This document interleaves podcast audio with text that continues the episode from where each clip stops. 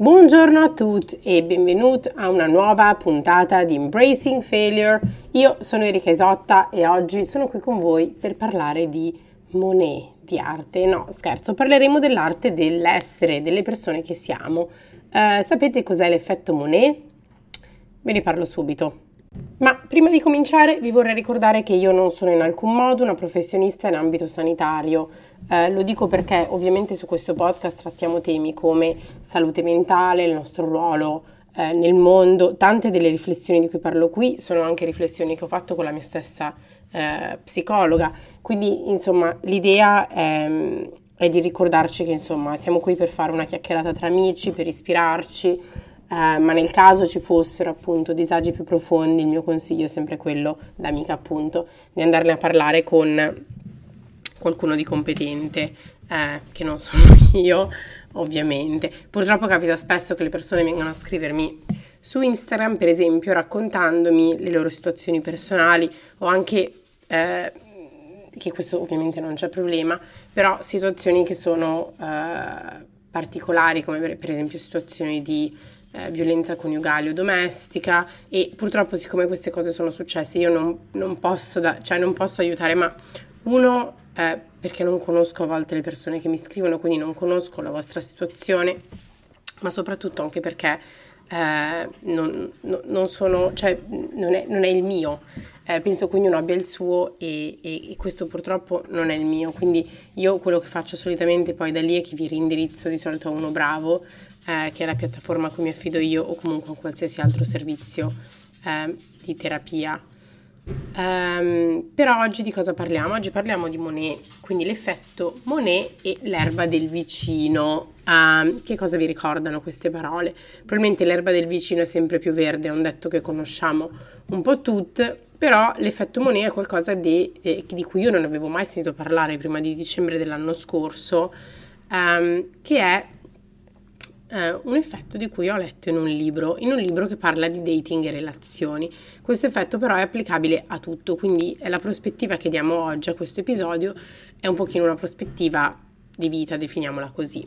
Eh, se sentite la mia voce un po' addormentata, vi chiedo di avere pazienza, sono le 8.23, sto registrando questo episodio due giorni dopo di quando sarebbe dovuto essere uscito, però insomma ehm, cerchiamo di non essere performanti su questo podcast, cerco di essere me stessa. Di nuovo, se il podcast vi sta piacendo, lo state ascoltando e tutto, aiutatemi, quindi andate a, a scaricarvi gli altri episodi, a fare dei download, eh, a consigliarlo ai vostri amici, alle vostre amiche, alla vostra famiglia disfunzionale.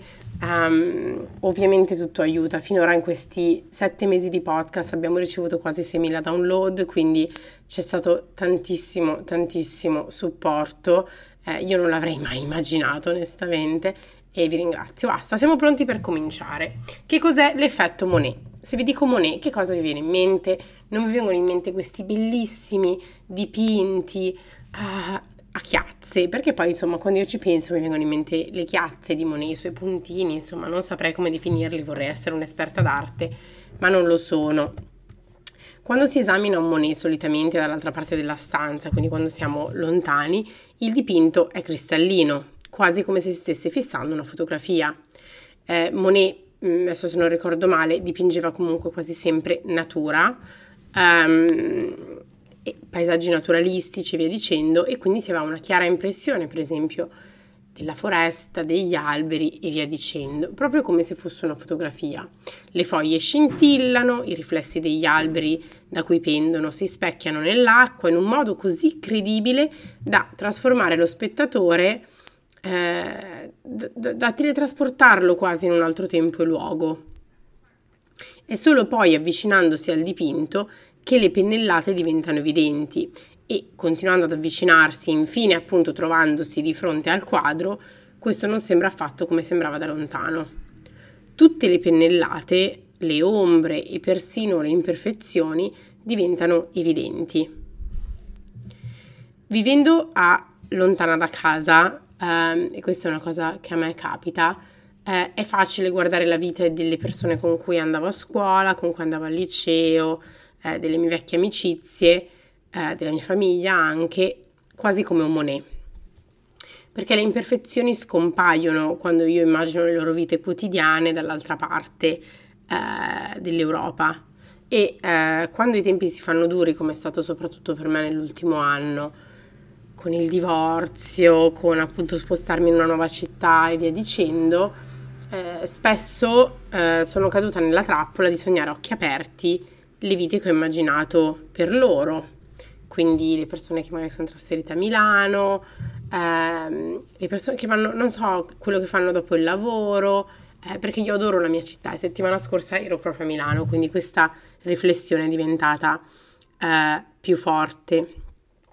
E, ma proprio come il Monet appeso dall'altra parte della parete del museo crea un'illusione eh, che anche questa vita di famiglia amici a casa sembri perfetta, eh, perché nessuno si lamenta al telefono, non a meno ovviamente se non per niente per difficoltà ed illusioni, comunque delle amiche strette ovviamente lo fanno, eh, e quindi con questi dettagli spesso imprecisi che io dipingo eh, il mio quadro imperfetto della loro vita. E questo non l'ho fatto solo con le persone che sono a casa e che sono lontane, eh, ma anche con quelle che banalmente vedo lontano sui social media.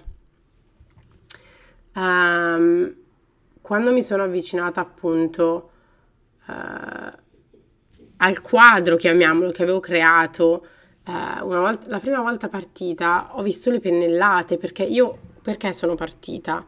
Perché c'erano delle cose che non mi andavano bene. E non mi andavano bene. E adesso se penso alla mia vita oggi in realtà sono molto più contenta. Perché se guardo la mia vita ai tempi li vedo gli errori, le aree troppo ombreggiate, i difetti delle mie supposizioni. E quindi questa cosa del, dell'effetto Monet per me è, è, un qualcosa di cui ho letto appunto in questo libro eh, di cui ho parlato più e più volte. Adesso mi pauso un attimo e vi cerco il titolo. Non ci credo che mi ero già dimenticata il titolo, si chiama How Not to Die Alone um, ed è un libro veramente interessante scritto dalla uh, Director of Science Relationship di Hinge, che è un'app di dating. Um, e lei praticamente fa l'esempio più rispetto alle dating app. Quindi facciamo uno step indietro dalla mia analisi esistenziale della mia vita e delle persone di cui guardo la vita sui social media e torniamo un attimo indietro eh, siamo sulle app, facciamo match con qualcuno e scambiamo dei messaggi per un paio di settimane. Uh, ci sentiamo comunque bene rispetto a questa persona, la conversazione sta fluendo, ci piace la stessa musica perché ci siamo scambiati qualche playlist di Spotify o comunque ce la facciamo piacere eh, e abbiamo già dei piccoli jokes e scherzi personali e battute che, ci, che, che sono solo nostre. Um, poi arriviamo effettivamente a fare il date, a fare l'appuntamento e qualcosa non va bene. Questa persona è oggettivamente una buona persona, non sono così male fisicamente, sono simpatici, sono gentili, ma semplicemente non ci piacciono. Perché? Perché non, non hanno un match corretto con l'immagine che avevamo creato nella nostra mente, mentre scrivevamo messaggi per un intero mese. Um, questo Monefe, lei dice di aver coniato lei il termine, ma in realtà non è così, penso, bisognerebbe indagare. Um, lei dice che l'ha coniato per spiegare il rischio di parlare ad un match troppo a lungo prima di incontrarsi. E um, lei dice che si è ispirata a una scena di Clueless, che penso sia uno dei film preferiti di tutti, ma proprio all time, eh, quando Tai chiede a Cher, che è la ragazza più popolare a scuola, che cosa pensa della, sua, eh, della loro compagna di classe Amber. E Cher dice, è un Monet, è come un dipinto, vedi, da lontano va bene, ma se vai vicino è proprio un casino. E questo è come funziona l'effetto Monet. Noi quello che vediamo è praticamente uno sketch di qualcuno, una bozza i nostri, i nostri cervelli, quello che cercano di fare, perché ovviamente abbiamo la speranza di un outcome positivo, che le cose vadano bene, il nostro cervello cerca di riempire tutti i buchi, come in maniera estremamente flattering e positiva. Quando poi ci troviamo di fronte però alla realtà, alla vera vita delle persone lontane, alla vera persona che è seduta davanti a noi prendendo un bicchiere di vino, ci rendiamo conto che le nostre eh, aspettative che abbiamo costruito nelle nostre teste non sono realmente un match con, non sono realmente un match con la realtà. Questo succede anche nel campo del lavoro, per esempio. Quando le, le, aziende cercano qualcuno, cosa possono fare? O promuovono qualcuno internamente o assumono qualcuno da fuori. Cercare eh, di capire eh, come le, le, aziende fanno queste decisioni è estremamente difficile, perché quando decidi di eh, diciamo, assumere qualcuno che viene da fuori, hai delle aspettative super alte e ehm, quindi quando li, li valuti hai solamente, per esempio, se io sto assumendo qualcuno che non ha mai lavorato per la mia azienda, non ho tantissime informazioni su di loro, quindi devo riempire i buchi. E questo ovviamente porta a, a un mismatch. Quando invece assumiamo internamente e aiutiamo le persone a promuovere, sappiamo già queste persone come performeranno. E per questo in tante aziende, per esempio della tech in cui ho lavorato, si cerca di promuovere la promozione interna piuttosto che assumere da fuori, cosa che non fanno tutte le aziende comunque. Quindi anche in questo caso l'effetto Monet aiuta a spiegare perché quando per esempio eh, paragoniamo dei candidati interni con esterni, eh, quelli esterni sono per esempio pagati di più ma performano peggio e la stessa cosa succede effettivamente con il dating si costruisce una sorta di fantasia di loro nella propria testa. E questo succede con il dating, succede quando guardiamo le vite degli altri attraverso i social media.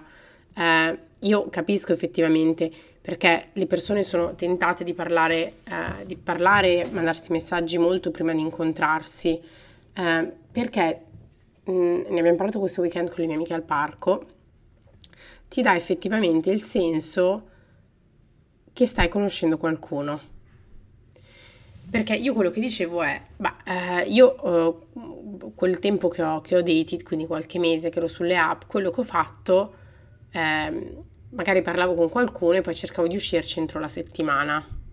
E mi sono confrontata anche col mio ragazzo, anche lui dice che effettivamente una settimana è un buon tempo.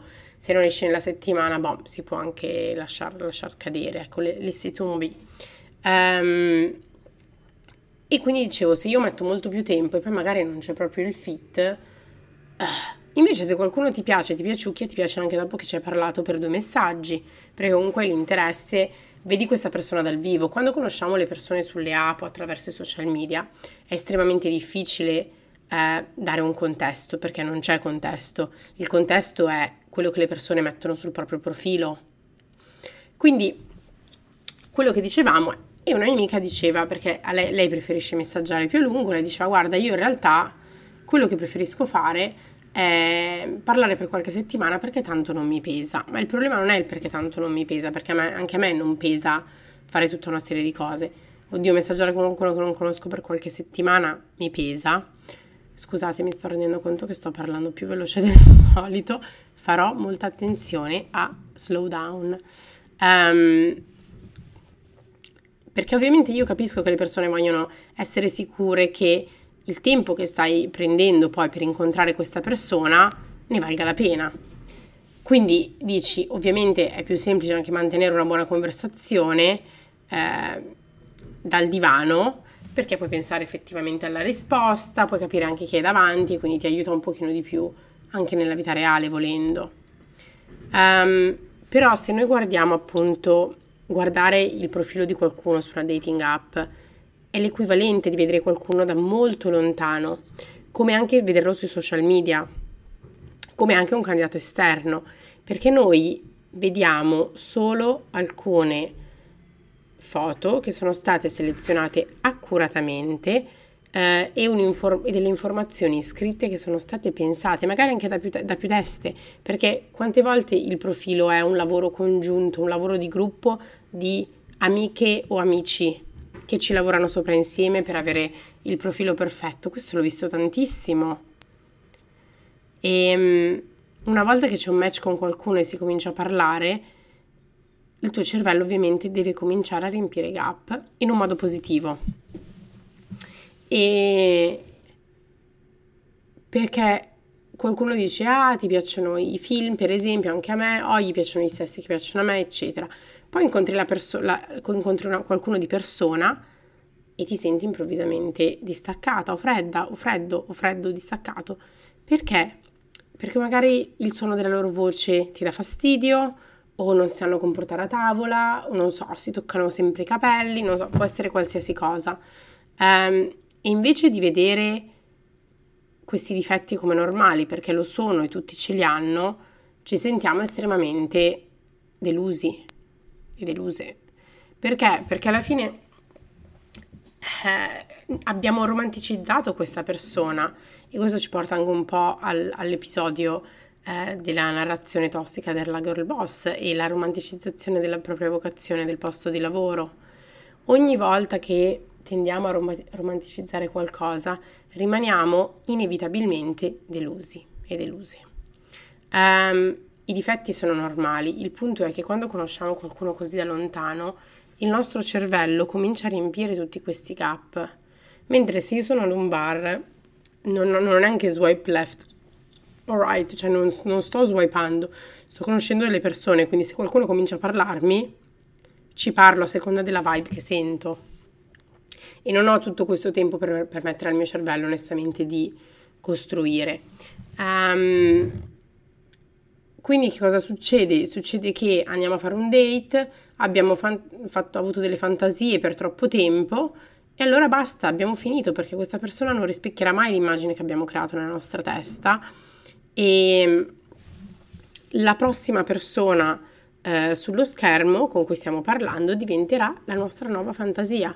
E ci sembrerà perfetta perché eh, l'effetto Monet funziona e effettivamente esiste, ma di nuovo quando lo incontrerai di nuovo di persona ti renderai conto che hanno dei difetti perché ovviamente ce li hanno, il ciclo continua. E questo io purtroppo l'ho visto con ehm, tante tante tante persone nel mondo del dating, ma anche eh, su me stessa paradossalmente con i social media il rapporto con questi, di guardare certe vite da lontano e pensare questa persona ha una vita perfetta, o delle persone l'hanno fatto con me per esempio, pensando che la mia vita fosse perfetta. E poi ho cominciato un podcast chiamato Embracing Failure dove smonto ogni parte della mia vita um, come un bravo meccanico, meccanica, come una brava meccanica quindi che cosa bisognerebbe fare? Um, allora, partiamo appunto da questo esempio delle app perché, um, perché insomma ci siamo concentrati su questo. Secondo me, e questo di nuovo è la mia opinione, quindi insomma prendetela, cioè è la mia opinione, nel senso non vale niente, Um, secondo me 4-5 giorni di chiacchierata vanno benissimo prima di cominciare de- il date, ti dà abbastanza tempo per conoscere, per avere un po' un senso della persona, ma non, non così tanto che stai creando una fantasy su di loro. E se non ve la sentite di uscire, io consiglio sempre la, la chiamata telefonica o il virtual date.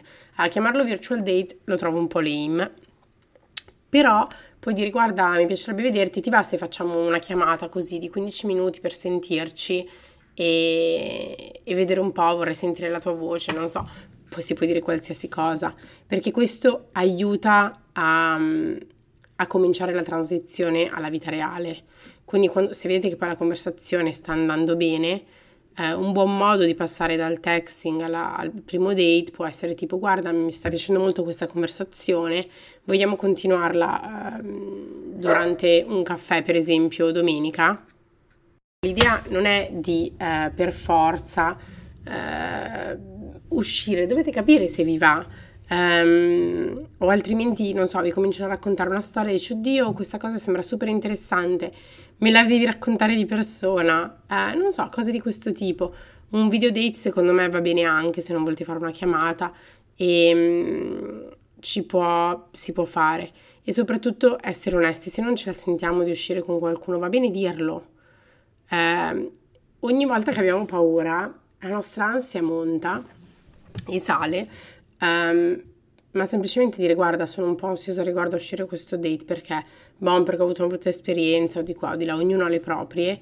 Um, secondo me, uh, secondo me ha senso, ovviamente io sono sempre per, per la vulnerabilità um, e, pre, e, per, e per, l'aprirsi. Um, se vogliamo effettivamente questa cosa dell'effetto Monet è un po' um, è una cosa che abbiamo tutti, che, che, sperimentano persone di tutte le età, perché è l'effetto del l'erba del vicino è sempre più verde. Uh, nel mondo di oggi tutti gli anni dello sviluppo vengono trascorsi in competizione. Uh, il vincitore è sempre chiaro, chi vince è sempre chiaro perché o riesci a fare una cosa o non ce la fai, quindi o entri in quell'università o non ce la fai, o sei uno studente di serie A o non lo sei, o entri in una buona università o non ci entri. Um, quando poi scompare il, il, programma di studio non ti stai più uh, confrontando mele con mele, ma mele con arance, come si dice in inglese. Um, le vite non possono essere confrontate sulla base di chi ha il lavoro più pagato e chi guida l'auto più bella. Um, la vita familiare e la soddisfazione lavorativa non possono essere quantificate, uh, ma c'è un problema, le persone hanno dimenticato di dircelo, anzi ci è stato detto che questo è il modo di quantificare la felicità, quindi cerchiamo di fare tutte quelle cose abbiamo, di cui abbiamo bisogno nella nostra società prestazionale, di prendere una laurea, di trovare qualcuno, di sposarci, di fare figli, trovare un lavoro ben pagato.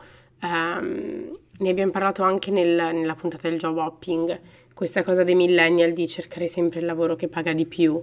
Um, io stessa ne sono, ne sono, stata vittima, ero in un lavoro dove ero felice e poi ho scoperto c'era un'azienda che per lo stesso lavoro pagava di più. Ho detto bene, farò i colloqui, sono andata e ho avuto un'esperienza bruttissima in questa seconda azienda e ho avuto un burnout, detta proprio in soldoni. Um, se c'è una caratteristica che accomuna la nostra generazione è che ci guardiamo sempre alle spalle e ci confrontiamo con i nostri eh, coetanei e questo succede anche nel mondo del dating con l'effetto Monet tutto perché perché noi non stiamo più guardando a che cosa abbiamo bisogno e non stiamo cercando quello ma stiamo cercando il come, come sembra questa persona da lontano qual è l'impressione che gli altri avranno di lui o di lei.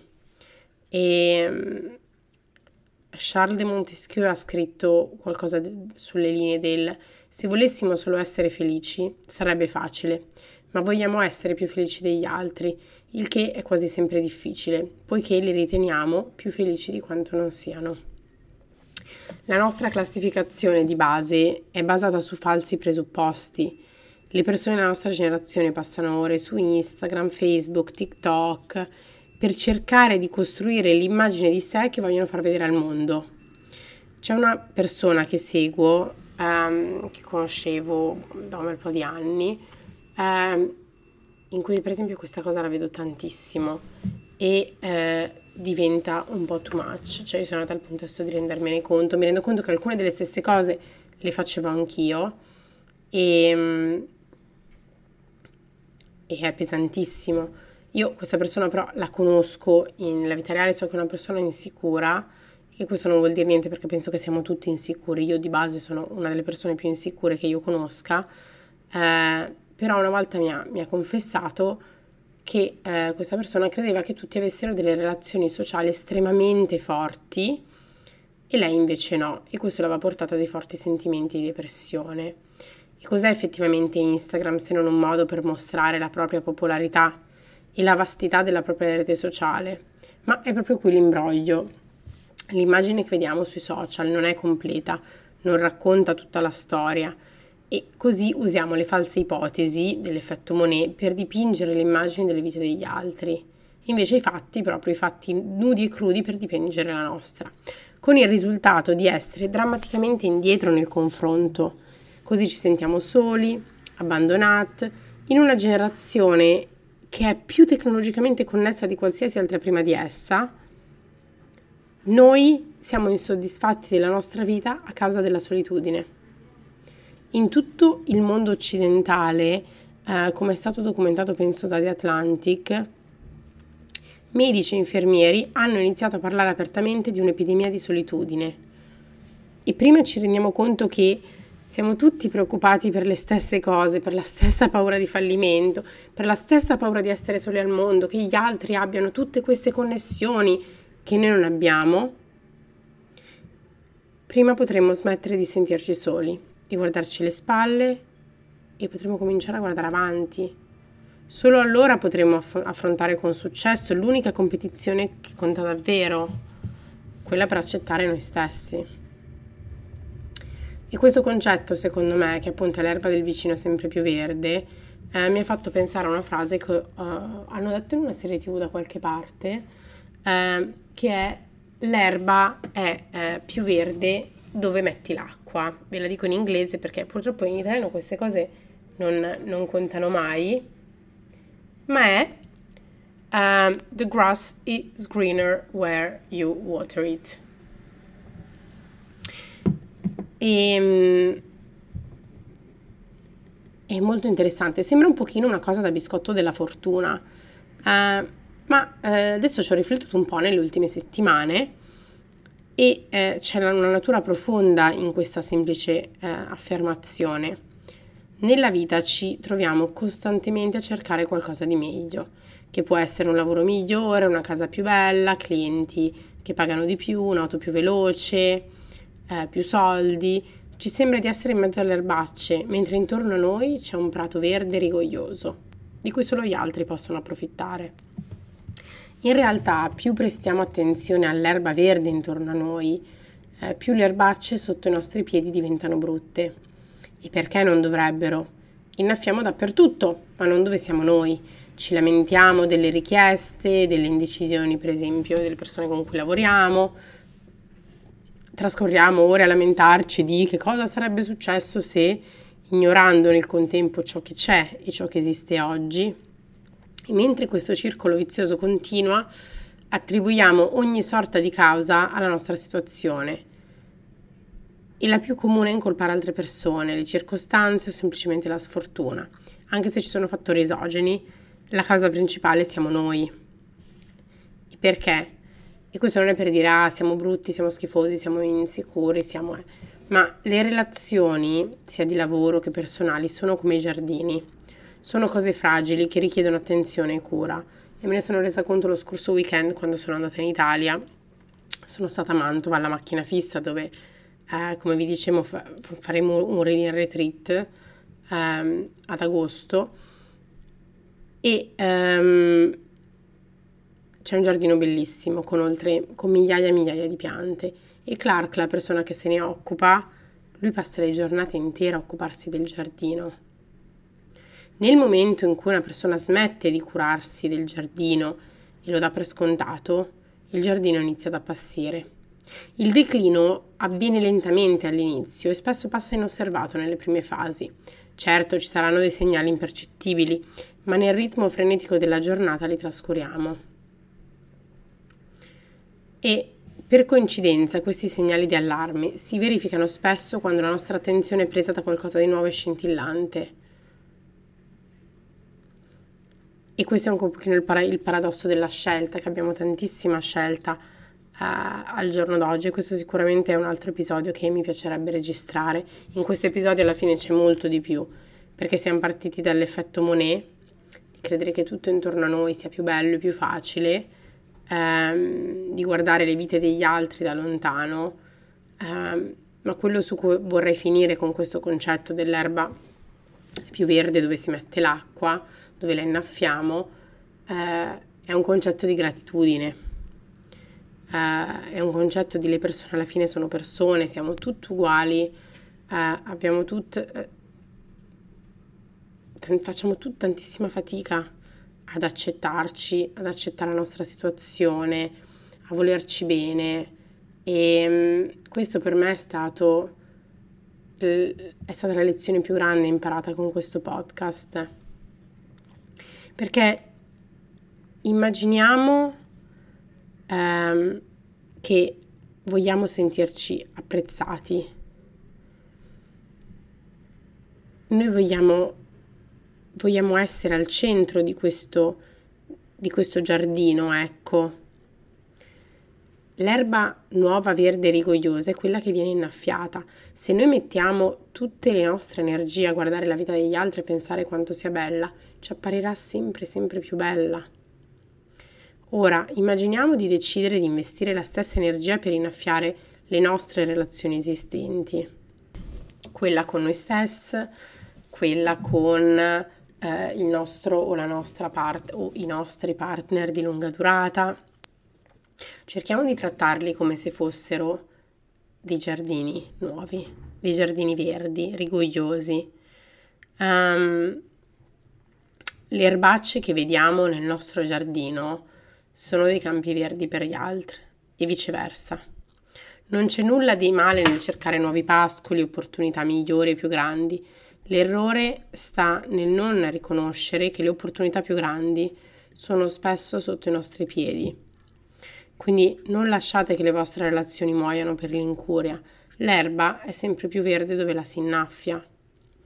E questa per me è stata una grandissima eh, lezione sulla fine del, del mio matrimonio e dove entrambi ci siamo dimenticati alla fine di innaffiare e a un certo punto ci si sveglia e, e non, non, ci si riconosce più e poi ognuno reagisce a modo proprio, non tutte le relazioni sono, le reazioni sono giustificate.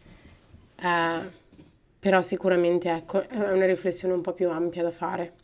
Quindi eh, grazie per essere stati con noi nell'episodio di oggi. Se avete delle eh, riflessioni, sentite pure liberi di mandarle al, um, di mandarmele su Instagram. Il mio Instagram è Erika Isotta. Uh, se volete supportare questo podcast e continuare la produzione di questi contenuti assolutamente, eh, insomma, ass- diciamo, assolutamente un po', un po', speciali, ecco, o assolutamente non speciali, Um, potete, non ho né un Patreon né niente, però un po' di persone mi hanno chiesto come possono supportare con delle donazioni o così. Uh, come sapete io sono la founder di Womenplot, Womenplot è uh, un'organizzazione internazionale che supporta eh, la parità di genere eh, nella letteratura e nel, in, in, publishing. Potete andare sul sito www.womenplot.com e acquistare un libro eh, questo aiuta ovviamente una grande causa, eh, delle piccole percentuali entrano nelle mie tasche, quindi, eh, ma soprattutto supportano le scrittrici ehm, nel continuare a produrre la loro arte. Questa è l'unica cosa che effettivamente posso domandarvi. Vi mando un abbraccio fortissimo, grazie per essere stati con noi e ci vediamo lunedì prossimo.